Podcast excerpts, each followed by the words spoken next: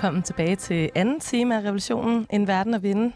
I dag der sender vi jo Revolutionen for sidste gang, og øh, jeg har været så heldig, at øh, vi har besøg af Johanne Myggen, som der er forfatter til bogen Kærlighedens År, og er tidligere journalist. Velkommen tilbage til dig. Og Phyllis Yassar, som der er journalist og vært her på flere programmer på 24-7. Velkommen tilbage til dig. Tak. Og så har vi Eskil Halberg i studiet. Ja. Godt at have dig tilbage. Jo, tak. Du er jo vært på det her program sammen med mig. Ja, det har jeg i hvert fald været i noget tid. Ja, men godt at have dig tilbage Jo, her. tak. Det er dejligt at være her. Dejligt, du kunne komme her Godt til anden time af det sidste program. Øhm, I sidste time, der brugte vi jo noget tid på at snakke om problemer i mediebranchen. Og vi kom frem til, det er nogle meget opstidende forhold, der er i mediebranchen. Det er prekariatets højborg. Og så er det det her med, at individualisering øh, stortrives sammen med patriarkatet. Og øh, det var sgu lidt nedslående. Nedslående første time, synes jeg, fordi det kan være svært ligesom at få øje på, øh, hvordan kan vi så finde en vej ud af det her. Men i den her time, der skal vi diskutere, øh, om der er nogle veje ud, nogle st- strategier, vi kan benytte os af. Og så skal vi også snakke om, om vi på trods af mediebranchen alligevel ikke er lykkedes med noget af det, som det her program Revolutionen har sat sig for. Ja, tak. Nemlig at vise hinanden, at der er en verden at vinde, og at der er mange mennesker derude, som der også vil noget andet, og som hver dag kæmper for ikke at lade sig dræne og ædes af kapitalismen. Men lad os starte der, hvor første time sluttede.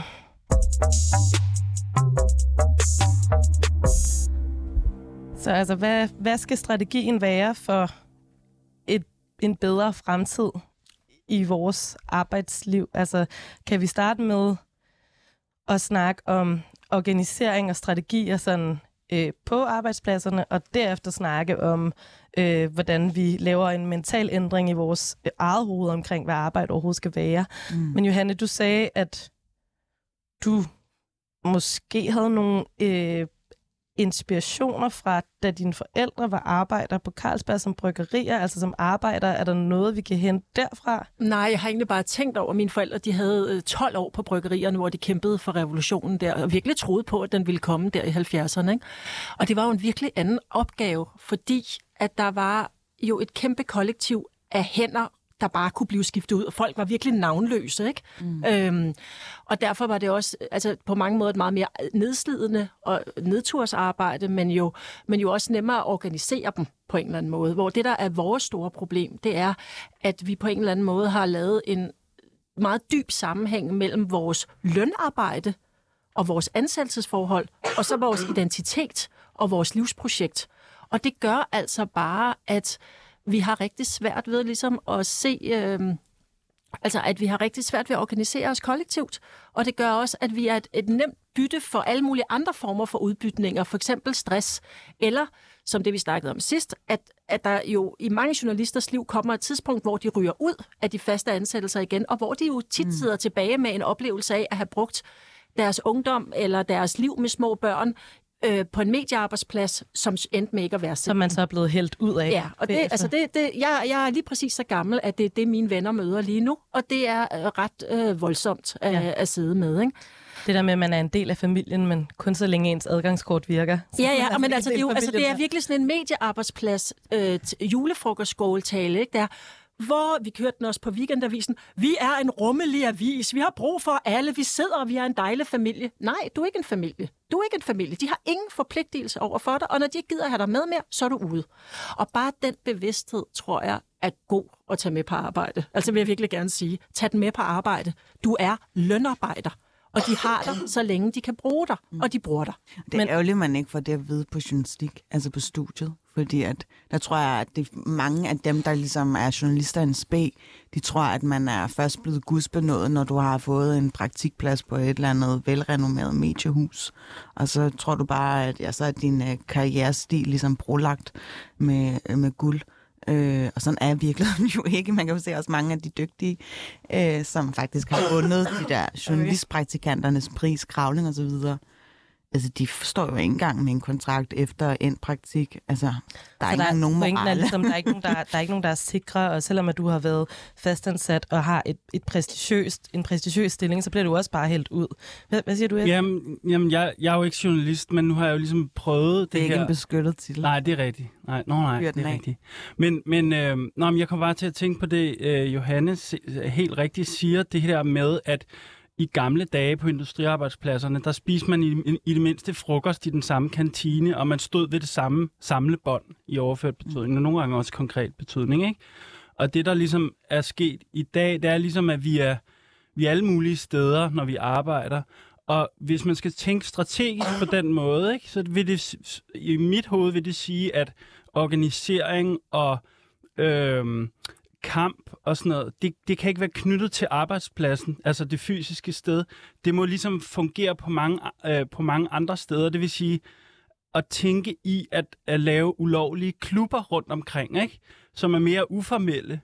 Øhm, for eksempel hørte jeg i første time, at I snakkede om det der med, at man kunne altså, mødes på en bar et andet sted, og, eller det skal ikke være en bar, det kan Som være et eller er andet sted. Et, et, et, ja, ja, ja, helt klart. Men det der med ligesom at tænke, det der med arbejde, organisering omkring arbejde, er ikke nødvendigvis knyttet til et fysisk sted på en eller anden måde. Så derfor, og, det, og en anden ting, det er jo sådan ligesom, at arbejdspladsen, det er jo så et sted, som vi bare skal have så meget ud af som muligt. Så vi skal sådan ligesom øh, tage, hvad vi kan få, ikke? Det vil sige, at man skal gå ud i bryggersædet herude ved kopimaskinen og tage et keyboard med under armen, ikke? Eller sådan prøve at finde små ting, som man ligesom kan øh, få med sig, når nu man bliver Man kan, suge, man kan suge ud af Jeg vil også sige, altså, jeg har lyttet enormt surt den sidste time, men sandheden er, at jeg er enormt tilfreds med mit arbejdsliv i dag. Øh, som er et helt andet arbejdsliv, der sætter sammen af alle mulige mærkelige blandinger af, at jeg skriver bøger, og jeg underviser, og at jeg øh, bliver huskunstner i en kommune og alt muligt mærkeligt. Og det er super prekært. Det har aldrig været så prekært, og jeg har aldrig tjent så lidt, som jeg gør nu. Men det, der er den store forskel, det er, at jeg på en eller anden måde er meget bevidst om, at jeg tjener pengene selv. Jeg opfatter mig lidt som sådan en landmand, der har alle mulige forskellige øh, urtebede, ikke? og så kan det være, at øh, gederne giver noget ekstra mælk, og det kan også godt være, at høsten slår fejl. Og det, der bliver min sikkerhed i det her, det bliver øh, de relationer, jeg har. At jeg, øh, og også fordi jeg har, altså jeg lægger meget vægt på at have tid til ikke bare det der børnene, men også utrolig meget tid til vennerne. Fordi det har været min, altså hvem har reddet mig fra stress eller depression? Det har daglige samtalepartnere med, med mennesker, jeg har snakket med og haft det godt med. Og jeg øh, stiller mig også til rådighed for dem. Øh, og jeg stiller også mit hjem til rådighed for utrolig mange middage og fester. Vi holder en kæmpe nytårsfest. Og det er sådan noget, hvor, hvor, latterligt er det at sidde og være stolt af, at vi skal holde en nytårsfest. Men jeg har optur over, at der kommer 40 altså børn og voksne, der skal fejre, at vi er sammen. Og vi er ikke knyttet sammen af ansættelseskontrakter, og vi deler det ikke på Instagram, men vi har et fællesskab, og vi støtter hinanden, og vi har også committet os til at hjælpe hinanden, også i svære tider. Og, det, øh, og, og jeg vil også gerne, altså jeg er også aktiv i mit lokalområde, og jeg skal over til Lemvi og være aktiv der. Og jeg, jeg kan lide et liv, hvor at jeg selvfølgelig, fordi jeg er et kreativt menneske, er defineret af mine projekter og min bog og alt det der, ikke? men hvor jeg også på en eller anden måde synes, at det primære i mit liv, det er også at være kæreste, mor, veninde, datter, menneske. Ikke? Mm. Og det har jeg virkelig savnet i de år, hvor jeg var Johanne Myg en weekendavis. Så pointen er, så pointen er ligesom, at, at der skal ske et skift op i ens eget hoved, hvor man først og fremmest tænker, du er arbejder, og det der, det er en arbejdsgiver, og I har ikke nogen relation til hinanden. Og det kan godt være, at, at cheferne ligesom prøver at øh, ved ikke, gøre, at man føler sig set og anerkendt og specielt og sådan noget, men man skal ligesom blive ved med at fastholde det her. Der er et magtforhold, og de er kun interesseret i dig, fordi du leverer øh, noget arbejde, som de på en eller anden måde skal bruge. Det er i hvert fald giftigt for dig selv, hvis du gør det vigtigste fællesskab, du er en del af, til arbejdspladsens fællesskab. Fordi Ja. det er et brugssituation. Altså læg det nogle andre steder, og det er en individuel strategi, men det er dog et, et skridt på vejen. Ej, Jeg ved ikke, altså... Øh, det er ikke, fordi jeg vil anfægte det, Johannes siger, men det, øh, hvad det hedder, arbejdsfællesskab, jeg har haft for eksempel øh, meget fint eksemplificeret med min redaktør, øh, hvor vi nærmest bliver sat i bog som to øh, radikale feminister, der prøver at øh, vælte hele 24-7's ledelse. Men det har selvfølgelig også en vis sandhed i sig. Det er helt klart været en drivkraft, eller det har været ret at læne sig op af et solidt fundament, hvor jeg ikke har følt mig alene. Fordi det kan seriøst Nå. være totalt øh, ja, tårfremkaldende, bare det der med at gå på arbejde og så føle, at min oplevelse af det her, den bliver faktisk gaslightet. Men nej, hvis der er en anden en, der har nogenlunde samme Ja. oplevelse eller opfattelse af tingenes tilstand, så kan der måske godt være noget om snakken. Man kan have nogle alliancer, hvor man Præcis. holder fast i hinandens virkelighed, og man Og det er ikke, fordi man skal hinanden. på arbejdspladsen lave sådan revkager, eller så er du en rigtig feminist på vores måde, og så videre. øh, men jeg tror, at det er vigtigt i hvert fald bare, at man, man også, øh, som Eskild også nævnte, at måske også bare mødes sådan uden for, uden for altså, de tykke mure inde på, på radioen eller avisen, eller hvor man end arbejder, og snakker om de her ting. Og, t- og, t- og taler om arbejdsforhold, det hørte jeg også om, I snakkede om i første time. Jeg kan bare huske, nede på rygealtanen, ikke? der mødte vi også indimellem, da jeg, var, da jeg var her et par dage om ugen i huset, så mødte vi også nogle andre, sådan, øh, som var ansat på alle mulige latterlige forhold, men bare det der med at snakke sammen og få en fornemmelse af, at man ikke er alene, og de andre også bliver røvrendt. Sådan, det, det, øh, ja, så man kan læne sig lidt ind i hinanden. Øh, Jeg tænkte faktisk på, at jeg ville spørge dig. Der var nogle af de ting, du sagde, Johanne, som der, øh, som der ligesom har hængt fast øh, hos mig på en eller anden måde. Men altså, det var fordi, jeg snakkede om det der med, når man, kan man så ikke lave nogle mediekooperativer, hvor den, man organiserer sit arbejde på den måde i et fællesskab?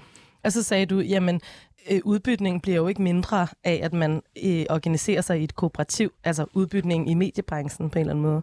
Og du sagde også det der med, stop med at lede efter, stop med at tænke, at det er et spørgsmål om at lede efter det rigtige arbejde. Altså, at, at, at de ting sådan ligesom, hænger det sammen med det, vi står og snakker om nu, på en eller anden måde? Jamen, At, Du spurgte mig også sådan, om skal jeg så blive kunstner ligesom dig? Eller Nej, sådan, det var ikke jeg altså. Eller skal jeg blive... Det Skal, ikke det, skal, du spurgte mig sådan, skal Nej, være ikke sagde. Undskyld. Det var det, jeg lyttede. Jeg tænkte bare sådan, altså, jeg tror, at det er virkelig vigtigt, at vi tager et opgør med, med at arbejdet... Altså, Reich, gammel psykolog, ikke? han havde to love and to work. Og vi er opdraget med, at det er to work. Mm. Og jeg synes simpelthen, jeg, jeg er all pro, at det er enormt vigtigt, også for mig selv, at udtrykke mig af arbejde, at arbejde med noget spændende. Det giver også mig meget. Men hele tiden at have de to i balance.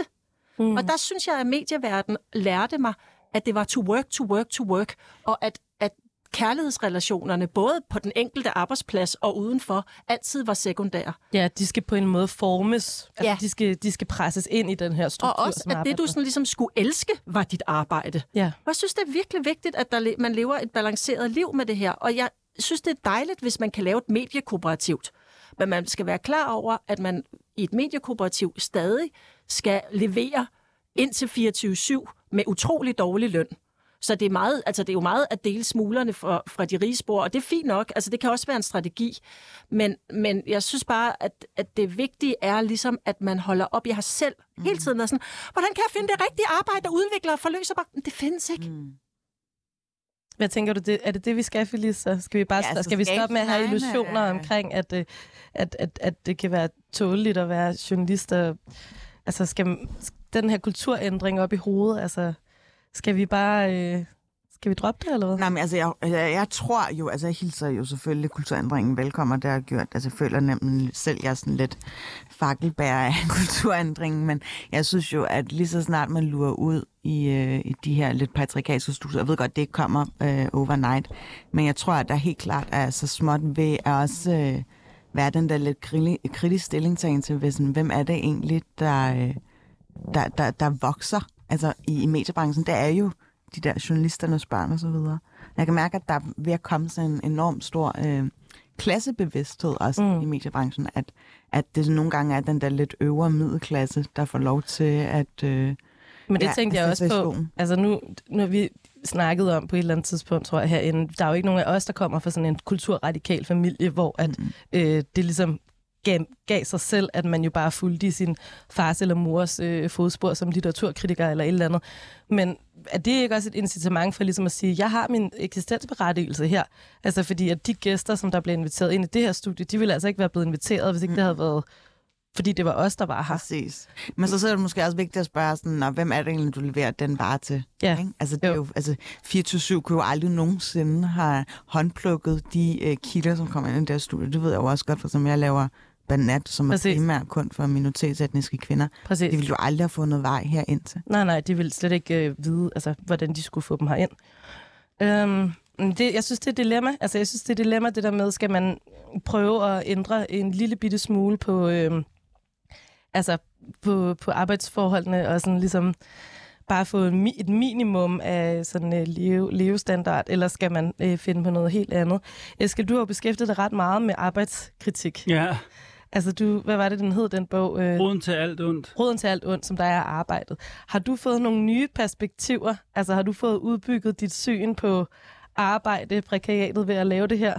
Ja, altså, jeg synes i hvert fald, øh, en ting, jeg i hvert fald har tænkt over, det er det der med, selvom at man har, øh, hvad, skulle vi, hvad skal man kalde, en, en eller anden form for intellektuel, øh, intellektuel bevidsthed omkring, at arbejde er nedtur, eller det er meget tæt knyttet til udbytning og sådan noget, så kan man selv blive fanget i det alligevel. Det er jo præcis det, der er sket, fordi at øh, jeg knækkede jo øh, nakken på det her øh, Ja, lige præcis. Du været sygemeldt. Ja, ja, præcis. Øhm, og, men det, jeg kan se bagefter, det er, der er mange ting i det, men en af de ting, der i hvert, som jeg i hvert fald kom til at gøre, det var det der med, at øh, det var meget vigtigt for mig, at det her radioprogram blev godt. Ja. Så derfor kunne jeg ligesom øh, løbe ud over kanten, øh, og så kunne jeg først bagefter se, at, at øh, jeg skulle nok have øh, sygemeldt mig lidt før, ikke?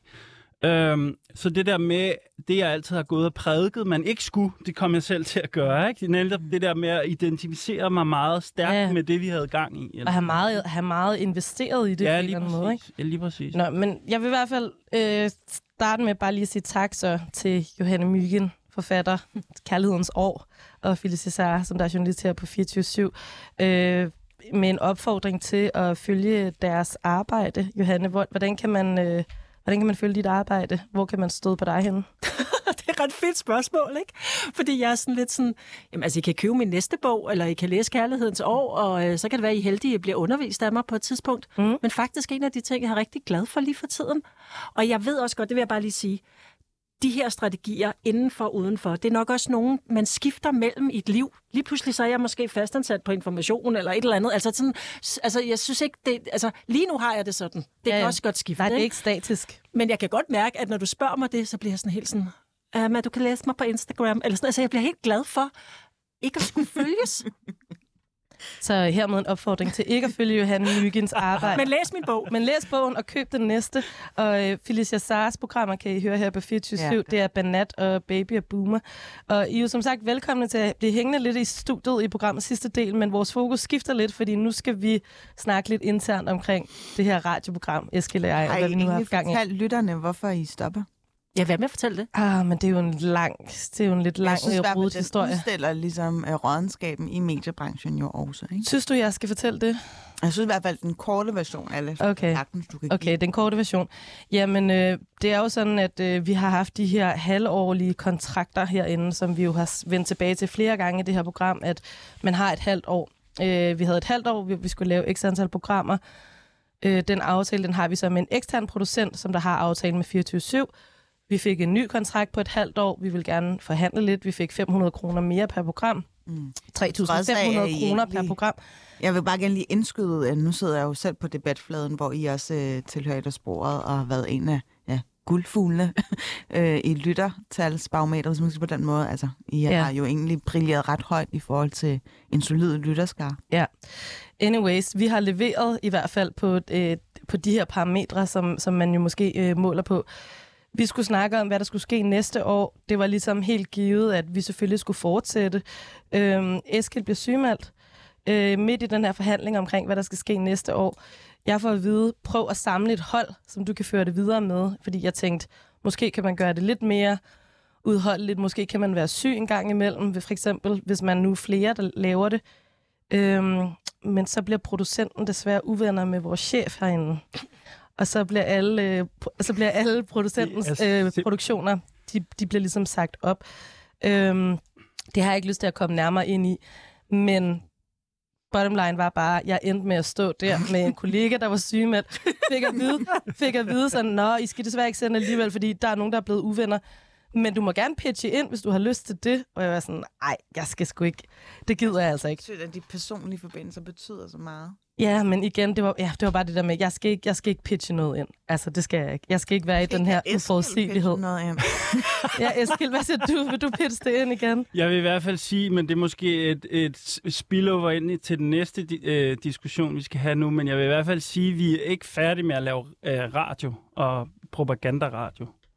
Men øh, det skal nok være på nogle andre præmisser. Mm. Jeg glemmer aldrig Den, det. den det- snak er jeg ikke klar til at have lige nu. Jeg har bare lyst til at sige, altså det har bare været en, en dejlig forunderlig rejse også at følge med i. Altså jeg har jo også stået nogle gange inde i regien for Ja. et program, og jeg kan huske, at da det lige blev breaket, at der skulle være det her, øh, øh, hvad det hedder, kommunistisk inspireret øh, radioprogram. Hold nu kæft, hvor, var, hvor lød der et ramaskrig. Især, altså, jeg kan huske, øh, Jan E.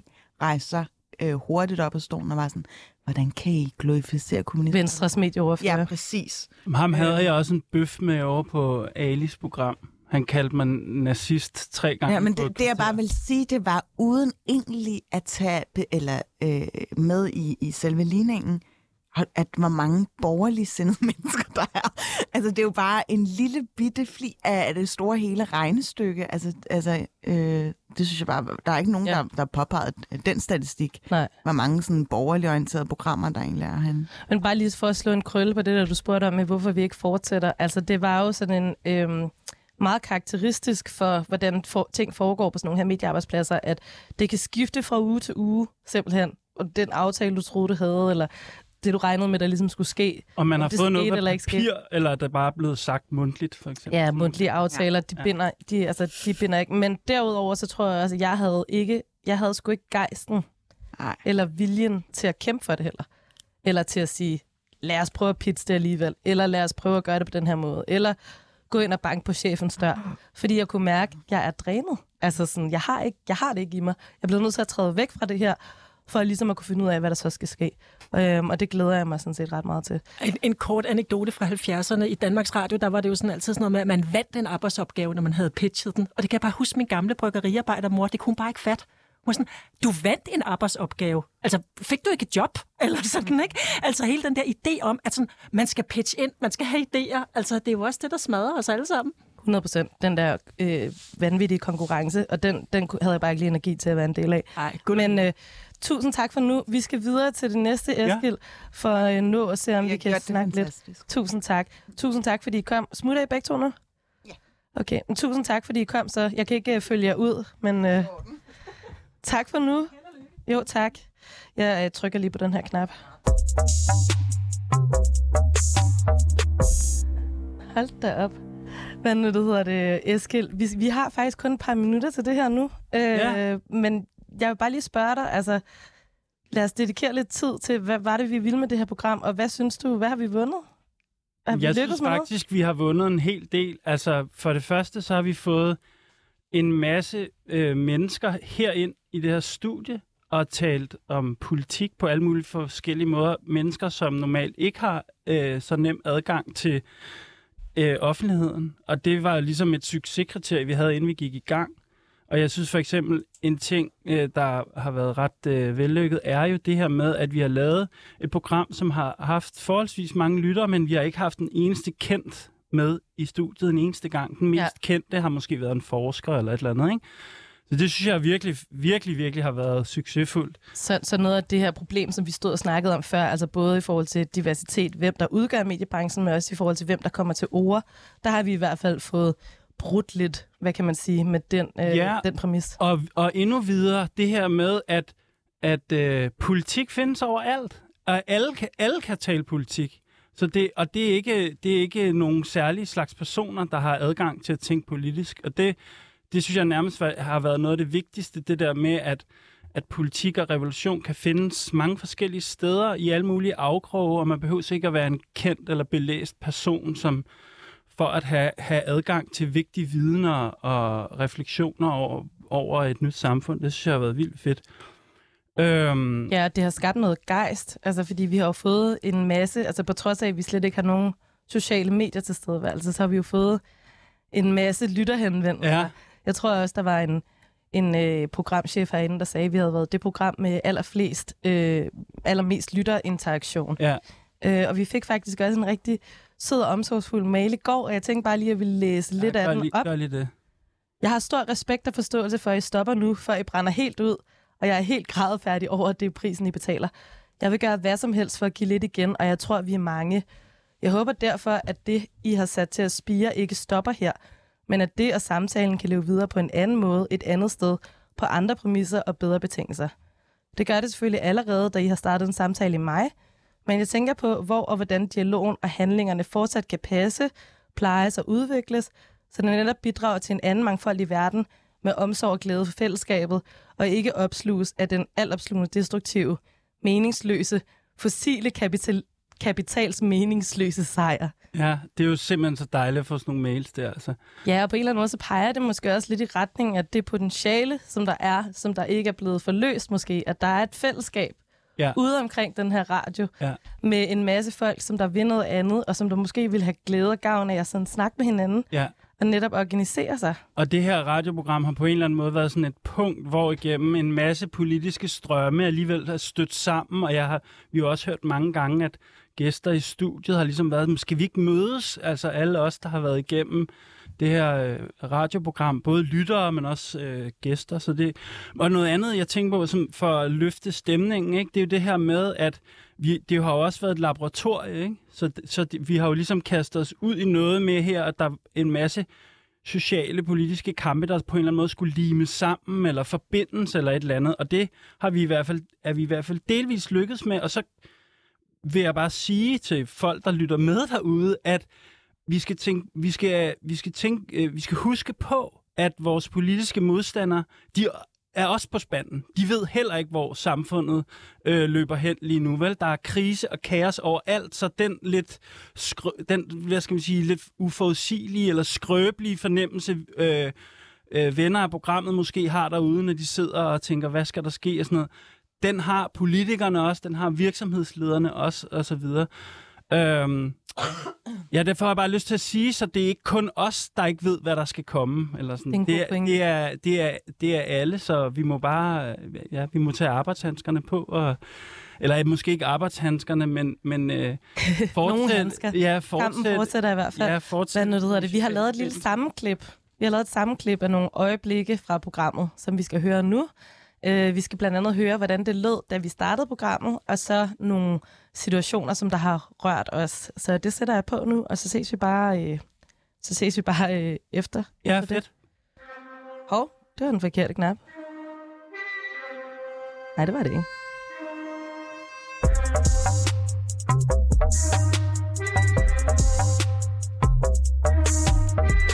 Nu går vi jo i gang. Ja. Og vi hedder øh, Revolutionen. Ja. Ja, det, var den, jo, øh, det var jo en veto fra programchefen, ikke? Ja, den tabte vi desværre. Vi ville jo gerne have heddet en verden at vinde, men øh, det her revolution, det kommer ovenfra desværre.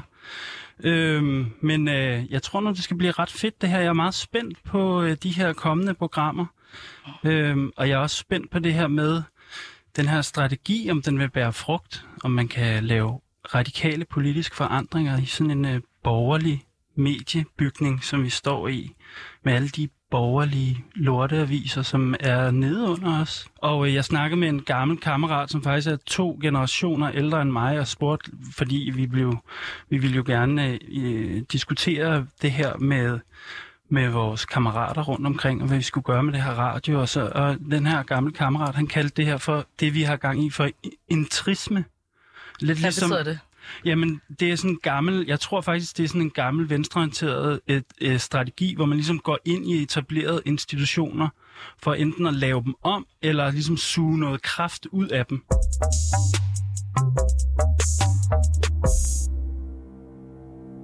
Det er jo virkelig vigtigt. Det er jo det, vi skal i det her program også. Så Ja. selvom, øh, selvom, øh, selvom vi er på den her, det her øh, lorte, lortemedie, så er det jo det her, vi skal. Vi skal ligesom, øh, vi skal jo ligesom omkring, øh, vi skal jo ligesom etablere et fællesskab omkring den her radiostation, ikke? Vi mangler sygeplejersker i Danmark, ja faktisk i hele verden. Men vi gør ikke noget for at gøre jobbet mere attraktivt. Tværtimod. Konstante nye opgaver og besparelser gør det samme antal sygeplejersker skal varetage langt flere opgaver end før i tiden. Vi viser, at vi ikke værdsætter det kvindelige ved at underprioritere det, som er kvindeligt i vores samfund. Lønnen for sygeplejersker er markant lavere end lønnen for f.eks. diplomingeniører, bygningskonstruktører, bankfunktionærer. Og selvom vi ved, at lønforholdelse fastholder og rekrutterer arbejdskraft, vi bruger det jo aktivt på det private arbejdsmarked, så øges lønnen ikke for sygeplejersker. Vi viser, at vi ikke værdsætter det kvindelige ved at underbetale det, som er kvindeligt i vores samfund. Og hvad så? Så står vi der med nye innovative produkter. Et hus, som ikke falder sammen, og en bankkonto med de helt rigtige tal på bundlinjen. Men hvad skal vi bruge det til? Hvis vores børn mistrives i børnehaven, og vores kæreste må føde alene, og vores bedstefar overses på plejecentret. Vi har jo 10 år underprioriteret de såkaldte omsorgs- og velfærdsfag, når det gælder løn, når det gælder arbejdsvilkår og når det gælder muligheden for at udføre et tilfredsstillende stykke arbejde. Og nu stemmer medarbejdere med fødderne. Der mangler allerede nu 4.500 pædagoger, 4.500 sygeplejersker og næsten 17.000 sosuer. Ingen synes, det er fedt at skulle lave et dårligt håndværk, fordi kunden vil have den billigste løsning. Det gør særlig ondt, når det er mennesker, det går ud over. Dette er en kamp, som vi nu skal kæmpe, og denne kamp er en kvindekamp. Ikke fordi det er kvindernes kamp alene, nej, det er en kamp for alle køn. En kamp om, at vi i vores samfund skal værdsætte det traditionelt kvindelige på lige fod. God kampdag. Altså, vi skal prøve at løsne det lidt op i dag. Ja, Øhm, der er ikke så meget manus. Nej, vi prøver at lave lidt mindre manus, og ligesom sådan, øh, sådan slippe lidt båndene øhm, på en måde. altså, sådan så det ikke bliver så stift. Ja, Eller hvad tænker du om det? altså, Vi skal slippe kontrollen lidt mere. ja. Man kan sige, det er jo meget heldigt, det har været lidt varmt her på det sidste, fordi min hjerne er også rimelig most, men øh, jeg ved sgu ikke... Øh... Det er jo fordi, at jeg jo også leger marxisten herinde, ikke? øhm, så jeg vil jo gerne... Roleplay. Jeg Så ved ikke, om- sagde vi, Esther, Ja. du var marxist. Så sagde og så vi, var vi jeg var bare marxist. to små. Og, og, øh, Ja, Eskild, kom med det. Kom med det. og øh, Sig det, Eskild. Jeg vil er gerne jeg vil gerne... Jeg vil, så stopper I. Jeg vil, der, der er sådan lidt øh, løslum stemning. Vi har faktisk lidt lykkedes med det i dag. Vores redaktør siger, at vi skal slippe tøjlerne lidt. Men det er det, måske det, vi gør nu. Men jeg kunne godt tænke mig, at vi alligevel holder fast i tøjlerne nu. Øhm, uh. Fordi jeg synes... Ej, okay. Der er nogle tøjler. Det var fandme en dårlig joke. den Okay. her.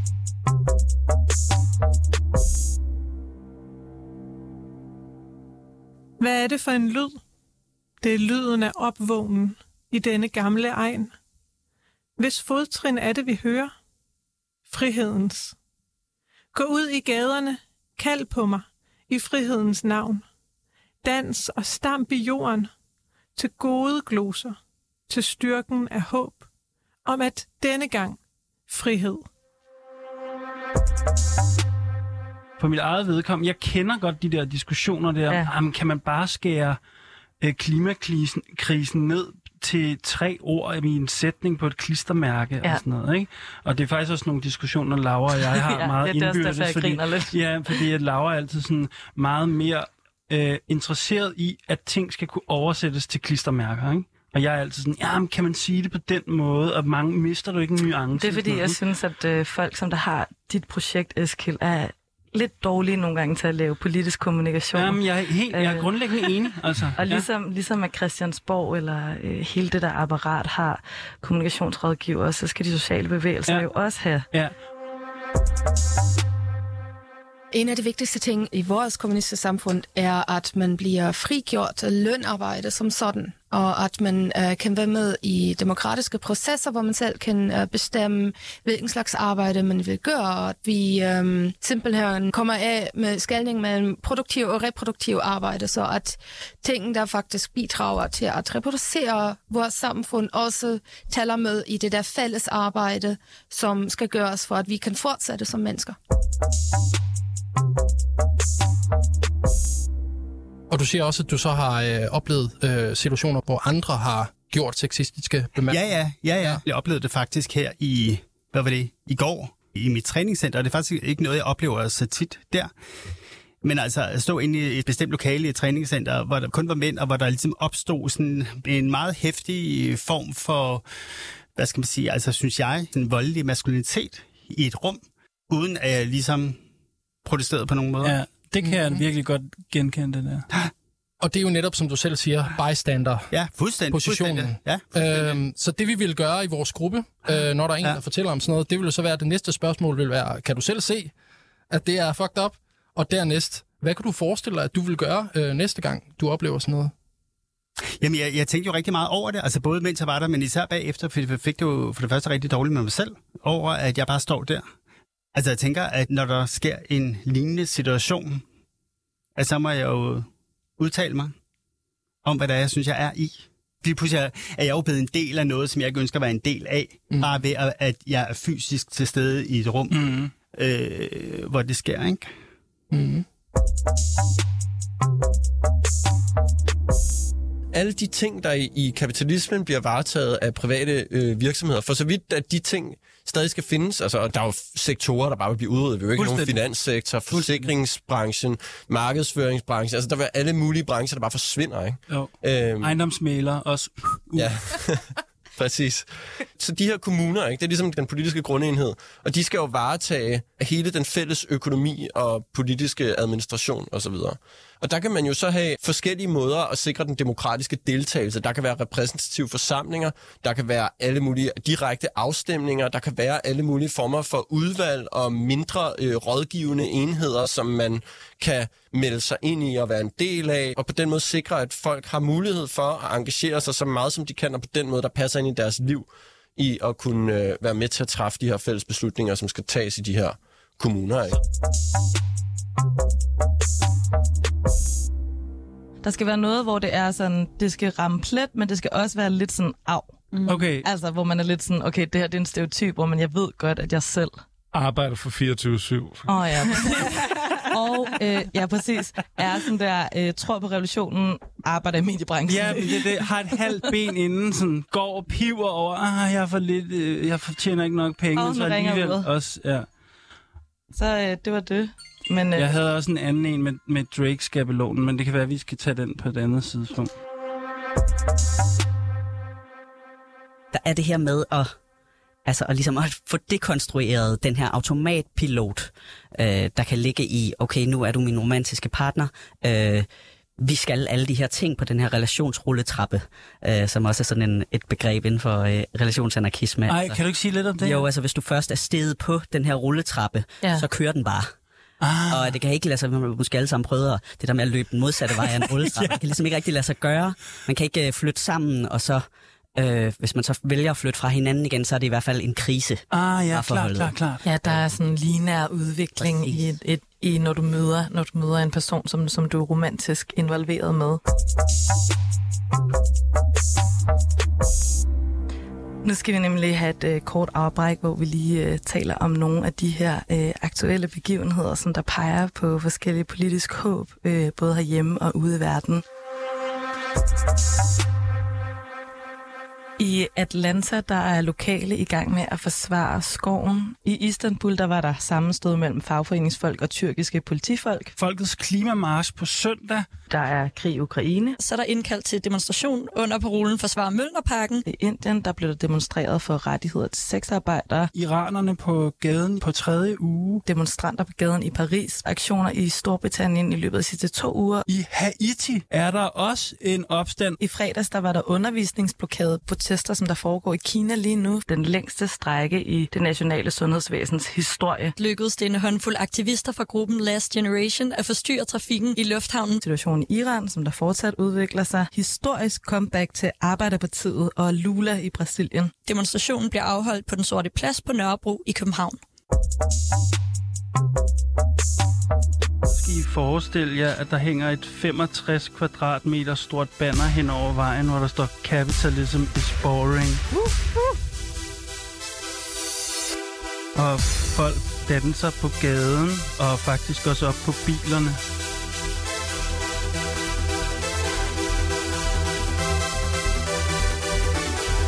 Og der er en person, der er klædt ud som Svampe Bob Fir Firkant, som står og hopper oven på en golf. Ikke svært at forestille sig. Ikke svært at forestille sig. Vi er med dig. Og folk maler graffiti i anden sals højde, fordi der var stiger med. Der var et stort graffiti-miljø på det her tidspunkt. og festen har været i gang et par timer, og alle ved ligesom, at nu kommer politiet smart, snart. Og så sætter DJ'en på nummer, sætter DJ'en det her nummer på, og folk går selvfølgelig helt bananas. Let's go!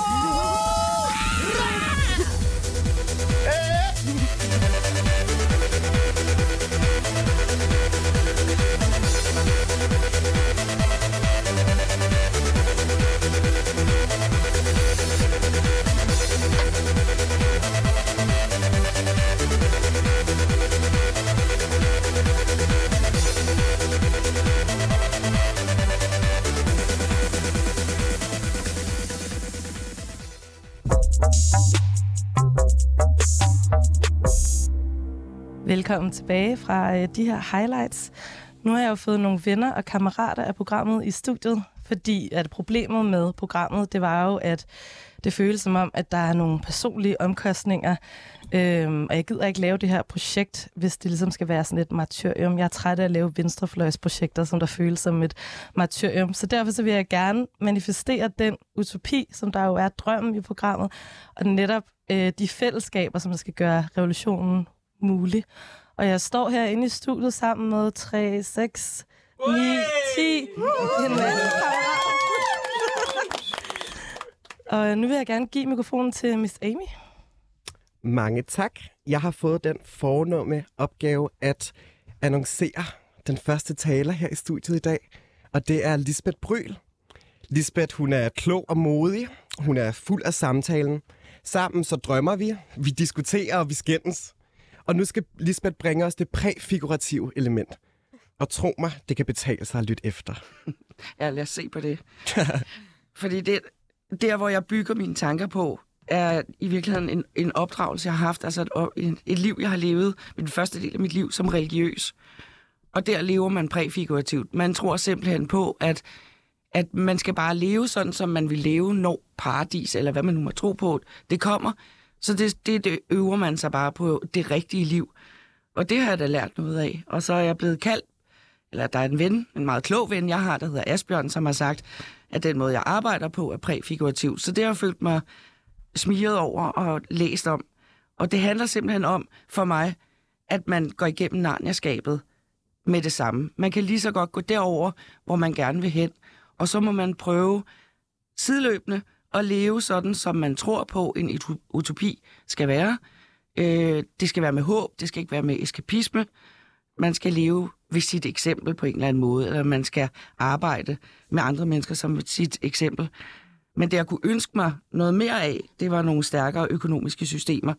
Jeg synes, vi udbytter hinanden i vores eget miljø. Så jeg kunne godt tænke mig, at vi lærte lidt. Vi vil ikke sige kapitalismen, men vi skal bruge kapitalismen, så vi andre kan løfte hinanden bedre. Så det præfigurative, vi går igennem skabet. Jeg håber, I går igennem sammen med mig. Og hvad skal der så ske nu? Øh, Jeg kigger over på art directoren. Der tror jeg, der kommer et lille, hvad er det, et lille musikindslag, vi skal nu. Jeg vil gerne have et Ja. musikalsk indslag. Ja. Perkussiv. Jeg, jeg har... Skal jeg skrue ned for den, eller er det fint nok? Okay.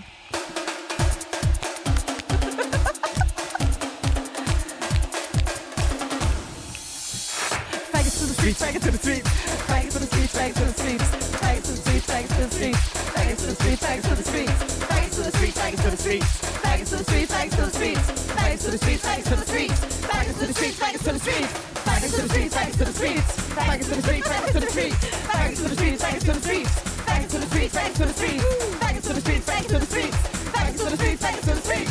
Faggot to the streets, faggot to the streets. Faggot to the streets, faggot to the streets. Faggots to the streets, faggots to the streets. Faggots to the streets. Faggots to the streets.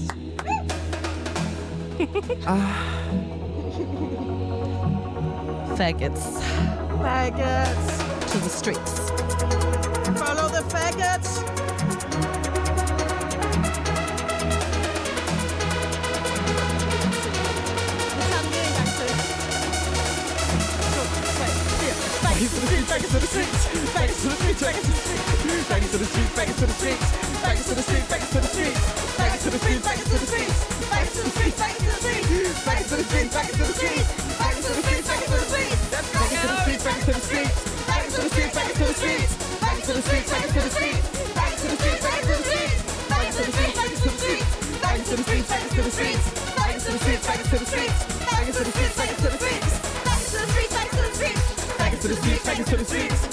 the streets, back into the streets, back into the streets, back into the streets, back into the back into the back into the street. Ah, back into the streets. Ah.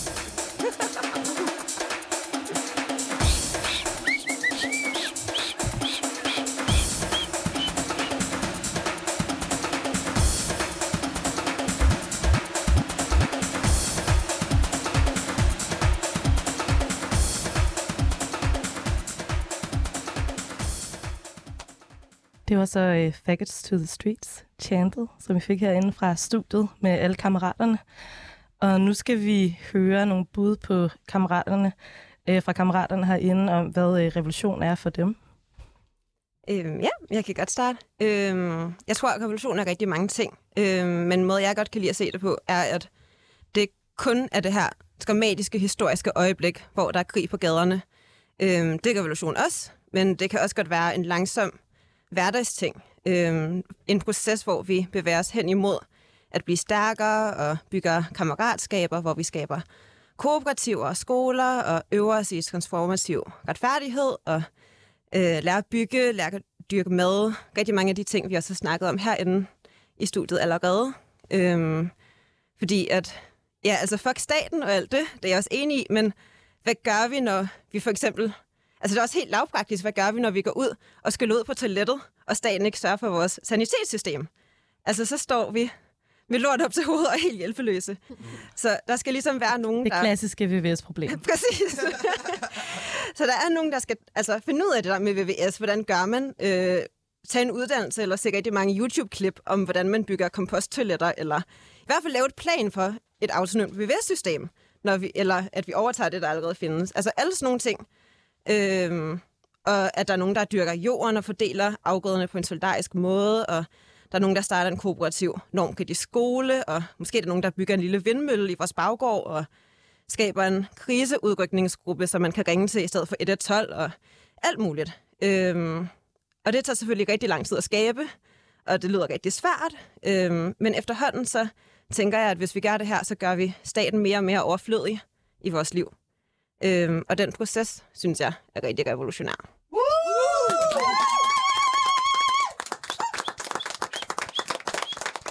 Er der andre, der vil komme med deres bud på, hvad revolution er for dem?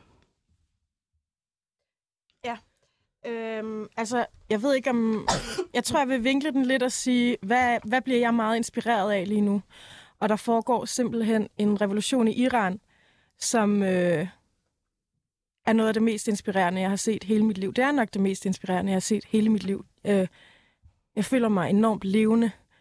Øh, jeg vil gerne øh, bare lige nævne, hvad det største ligesom sådan chant eller slogan har været. Det er Jin Jian Azadi. Det betyder kvinde, liv, frihed. Det kommer fra øh, den kurdiske revolutionære kamp. Det er 40 år gammelt. Øh, vi kan lære sindssygt meget af det. Hvad betyder kvindeliv, frihed? Øh, måske nogen bliver lidt forvirret over kvinde. Er det sådan... Øh, jeg hørte en, en, øh, en, en kurdisk aktivist, der sagde, Woman is not a political entity, it's a political... No, it's not a biological entity, it's a political mm, container. Det er noget, man kan blive inviteret ind i. Mm. Noget, man kan træde ind i. Mm. Og den vibe er jeg mega inspireret af, og det tror jeg, vi kan lære vildt meget af. Det giver rigtig god mening. Er der andre, der har lyst til at øh, dele, hvad de tænker?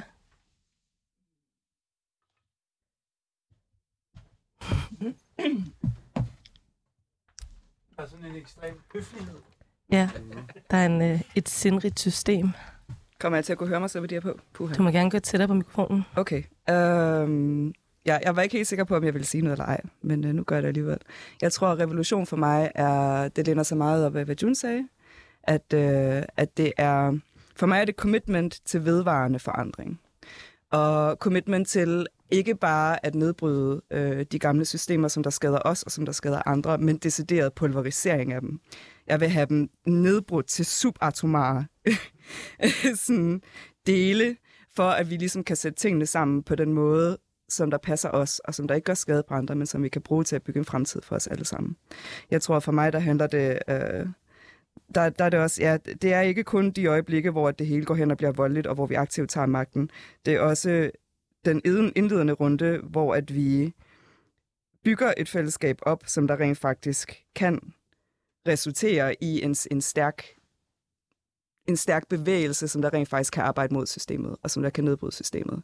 Og det er også tiden efterfølgende, hvor at vi, at vi skal være vedvarende, fordi at når, når det er den hårde del er over, jamen, så, så betyder det jo ikke, eller når den store del, den farlige del er over, så betyder det jo ikke, at... Øh, så der er en hel masse, der skal bygges op igen, fordi så er det hele jo nedbrudt. Øhm, og jeg tror, at, øh, at folk har det ofte med kun at se revolutionen, eller sådan, hvis vi skal se et mere mainstream view på det, der, der ser folk nok revolution som værende en meget, en meget pludselig ting, men øh, det er jo en, en langvarig proces.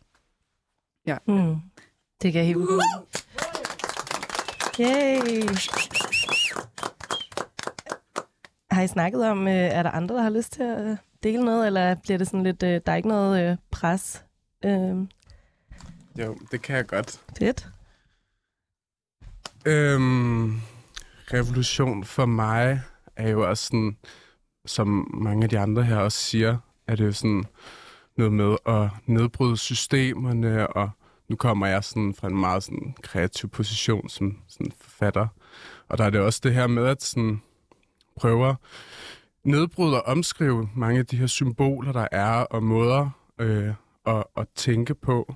Øh, jeg hørte sådan en, sådan en drømmeterapeut sådan snakke om, at man burde, før man sover, stille øh, spørgsmål til sine drømme. Og, sådan, og det tænker jeg egentlig er sådan meget... Sådan jeg tænker, revolution er. At, sådan, at stille krav til sine drømme, og hvad man ønsker. Det er for eksempel øh, på et eller andet sådan meget sådan poetisk plan, så er det jo for eksempel, at når vi snakker om spejle i litteraturen, så er det jo meget sådan en øh, kliché og floskel, men hvis vi tænker på, hvad for nogle kroppe, der står foran spejlet, så får det her spejl jo lige pludselig en ny betydning. Så det er jo på den måde, øh, tænker jeg, at revolutionen også er at forandre sproget øh, og symbolerne og finde nye betydninger. Ja. Tak.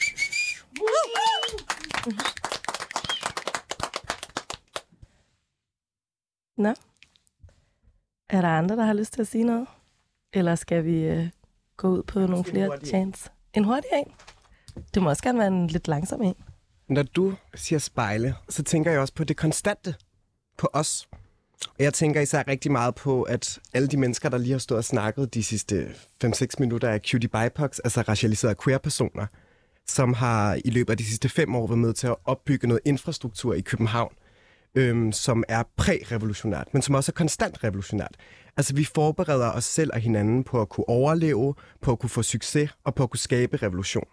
Og vi er et spejl over for os selv, og vi er et spejl over for hinanden, og jeg er blevet dannet af de her mennesker. Og på den måde er de konstant med til at revolutionere mig. Så jeg vil gå så langt til at sige, at der er et element af revolutionen, der måske er konstant, og som måske egentlig har været der i rigtig, rigtig lang tid. Som der sker inde i hinanden, og som vi gør for hinanden, og ser i hinanden. Lige præcis. Det var bare lige en kort indskud. Yay.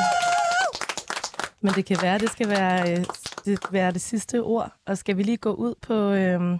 Men det kunne også være, at der var nogen, der havde lyst til at kommentere. Jeg synes, det var fedt, at Amy lige kommenterede. Nå, men der går lige øh, 20 sekunder, og så kommer nyhederne. Ja, okay. okay, okay. okay. Os... Men øh, skal vi ikke bare øh, slutte på et chant øh, her, mens jeg sætter outroen på? Jo. Og så vil jeg bare sige, at øh, husk, vi har kun vores linker at miste, men en verden at vinde. Og hvilket chant skal vi tage? Ready? United will never be Be divided. divided. The people united will never be divided. The people united will never be divided. The people united will never be divided. The people united will never